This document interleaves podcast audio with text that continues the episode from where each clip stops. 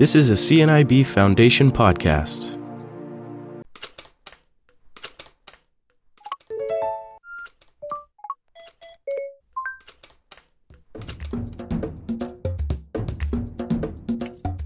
You're listening to Blind Wide Open with host Christine Malec. If you're totally blind, chances are good that at least once in your life you've heard someone express the opinion that they'd rather die than go blind. Though this statement is alarmist and inexpressibly tactless, there's no denying that losing your sight can be traumatic. For 35 years, Brian Vay was a client support services worker for the CNIB in Alberta. In that role, he often found himself guiding clients through the emotional labyrinth of coming to terms with their vision loss and constructing a new life and a new sense of self. In our candid conversation, he described some of the things that a person in this situation might expect to experience.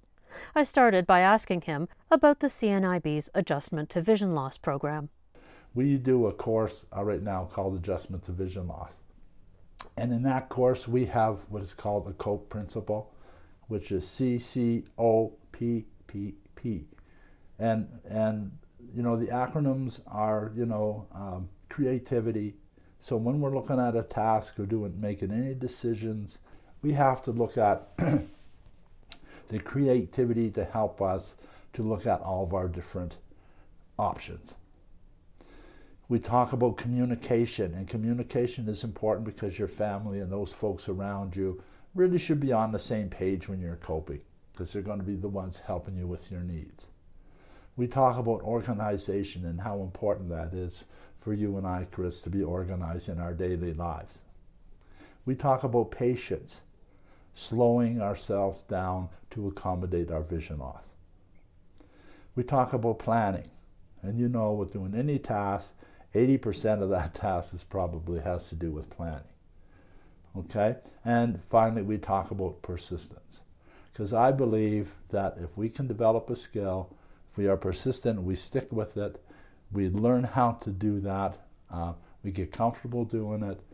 We build up our confidence. It helps us to um, to move forward towards self-actualization if we ever reach that. Okay, which is questionable. okay. Wow, that acronym really just summed up my whole life there. That sums up every resource that you really need as a blind person. Yes. And it's very, very important for our family to be online because if they're not prepared to work with us when we say, I'd like to organize the fridge this way, or I'd like to organize my pantry that way, that this is the way it should stay. It seems like only recently that I've seen references to the level of mental illness in the blind community or the extra strain that blindness puts on people's mental health. And I wonder if you can contribute to that in terms of what special things are relevant in the blind community when we talk about mental health they're dealing with some um, some difficult stuff.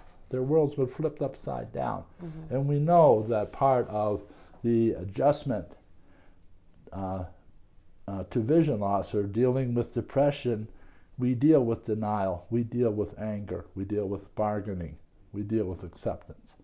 It's the stages of grief, right? That's right.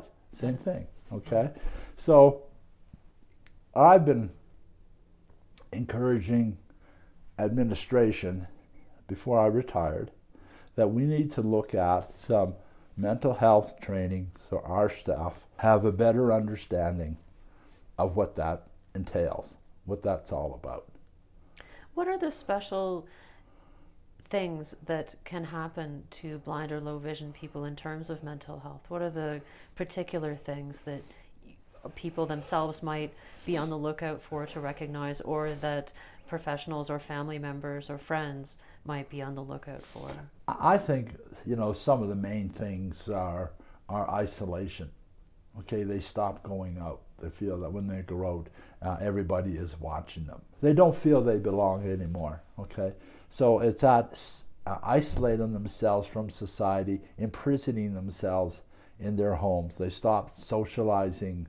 Um, you know, they they they even give up on um, developing skills at home where oh, I can't dial the phone, so now you as my spouse can't go to work.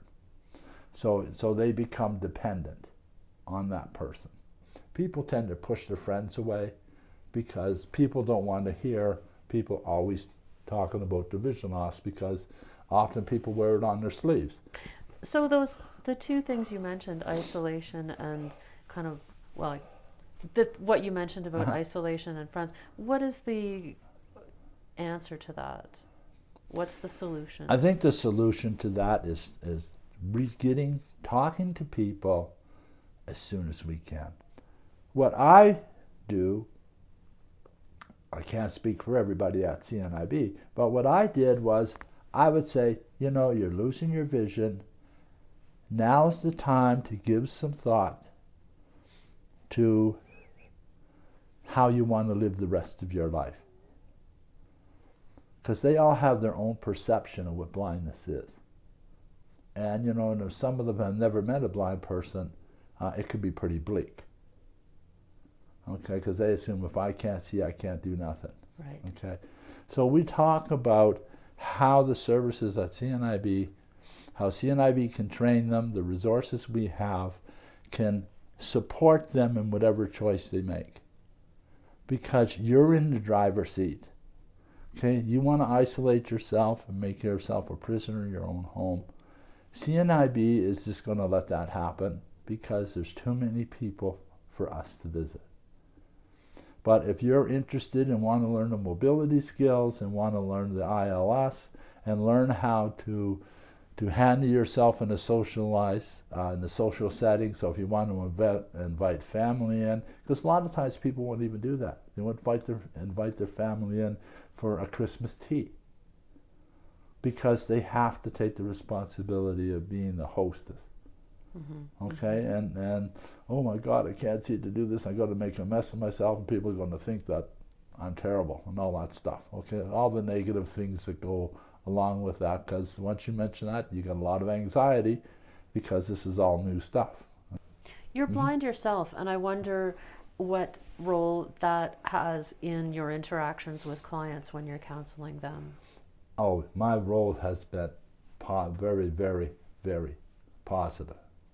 Um, every client, like when, when I do the adjustment to the blindness program now, and I do it as a volunteer, I retired in September, and people who come in are people that I have registered with CNIB last summer. Mm-hmm. And every one of them, oh, Brian is the first person I ever spoke to. And he is such an amazing blah, blah, blah, person, you know, to the point where it's embarrassing. okay? And, uh, you know, part of adjusting to vision loss, Christine, as you know, because I understand you've been blind from yes. childhood. Yeah. Okay is you know your environment. Even here, when you got me that glass of water, you didn't have to fumble around to find it. You just went over and got it very smoothly mm-hmm. because you you explore the environment, you know your environment, and you can move comfortably within your environment. Mm-hmm. Because I could do that, or do that in my office, people would come in oh, you want, uh, you know, welcoming package to CNIB. I'd just step over, take it off the bookshelf, and hand it to them in an envelope. Yeah. Uh, and because I could move so easily in an environment I was familiar with, you know, they would question, no, you must see something. yeah, you know, uh, but that's why I said, to, you know, um, that's, that's why, but I say to them, you know, if you know your environment, you can function so easily, but it takes work. You know, you have to plan, you have to explore. And then I show them how to explore with putting the palms on the table and using their curling their fingers and so they can find the bottom of the glass instead of this reaching out knocking it over and all that stuff so that they get comfortable with their space. It's impossible to overstate the importance of role models. That's what I think. Absolutely. Absolutely. And, and that is one of the reasons I think we have positive people functioning as facilitators in our adjustment to vision loss groups and, and also our peer support groups and stuff like that. That's so essential because you know lead, leading leadership by example does so much more than all the documentation you can give a person. You know, it just does so much. You know, people say, "Well, Brian, you know, you've been blind all your life." Uh, it's simple. It's simple for you. You know, there's no adjustment. I said, no. I have to adjust every day because I live in a changing world and I have to accommodate that change. I said, it doesn't matter how long you've been blind, you always have to adjust unless you're on the other side of the sod. it, I, I, I hadn't thought about it until you put it that way, but it takes humility and courage. The humility comes in, in realizing I'm not doing all I could. Yeah. I could be doing more and I'm not. Okay, that's a humbling thought for yeah. me to have. And then to think, okay, next step, am I brave enough to actually do that thing yeah. that's so foreign? You can have a bad experience, which can start to um, to take away your confidence. Yeah. You know, and once you start losing your confidence, and as we get older, physiologically we, we find that we have restrictions. Mm-hmm. You know, and, and I and I feel that part of my balance is is too because of age. I just don't have that that recovery in my core balance that yeah. I had 10, 15 years ago. So, so you know, so there's all sorts of things in life that's going to impact on us as well as our vision because now when you step down off that curve you have to be a little more sturdy. Not only in the vision loss community but for everyone mental health seems to be centered around having community in your life whatever kind of community that is. And i wonder if you can say anything about that specifically around the blind community and vision loss or people who are losing their vision i think what is important to remember with, with regards to mental health is for those people around us to understand that we are going through a process. And I think it's fair to say to a family, you know, your your your spouse is dealing with grief. You know, they're angry, they're bitter, they're in denial. Um, you know, they're bargaining, and all these stages can um, fluctuate. Not only you know they're giving up their vision, they're giving up their lifestyle that they know it as. It's a good chance that they give up their home, because what happens if they don't function well at home, kids start talking about lodge. The driver's license is a big one for oh, people. Yeah. That causes a lot of. Yes. It's not just irritation at, I can't do my errands. There seems to be a, a profound existential terrible thing that happens to people when they lose their driver's well, license exactly. in particular. There goes my identity, my identity. Yes, that's what I've often yeah, seen. Big, big. You know, two of them. Not being able to read and the driver's license are the two major issues. There's one lady in our group now, every every meeting she talks about giving up her driver's license. Yeah. And she's just, you know, um, she says, I give up my driver's license, but I bought three buses to CNIB. So, and we were talking about setting goals, and that was one of the goals she set. Because grieving can go on for years. Yeah. Years. It's not like something blind today, I, am going to go through my process next week. Right. right. I know people who never have, never have it reached the, the acceptance stage. Mm-hmm. And of course, acceptance doesn't mean, yay, I'm blind. Nobody wants that.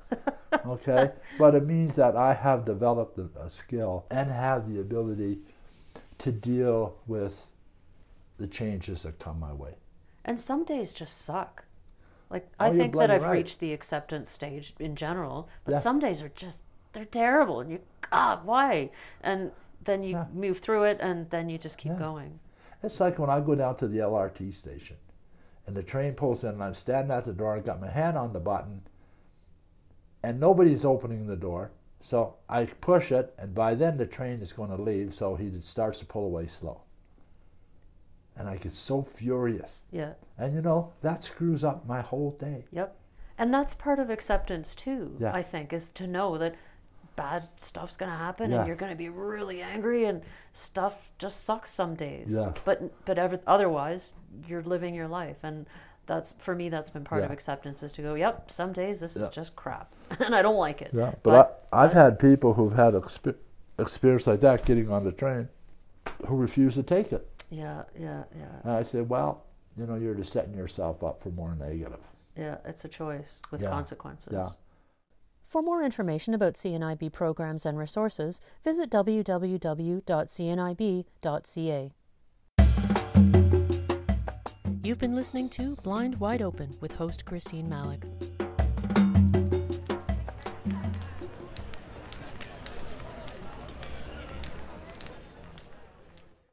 This was a CNIB Foundation podcast.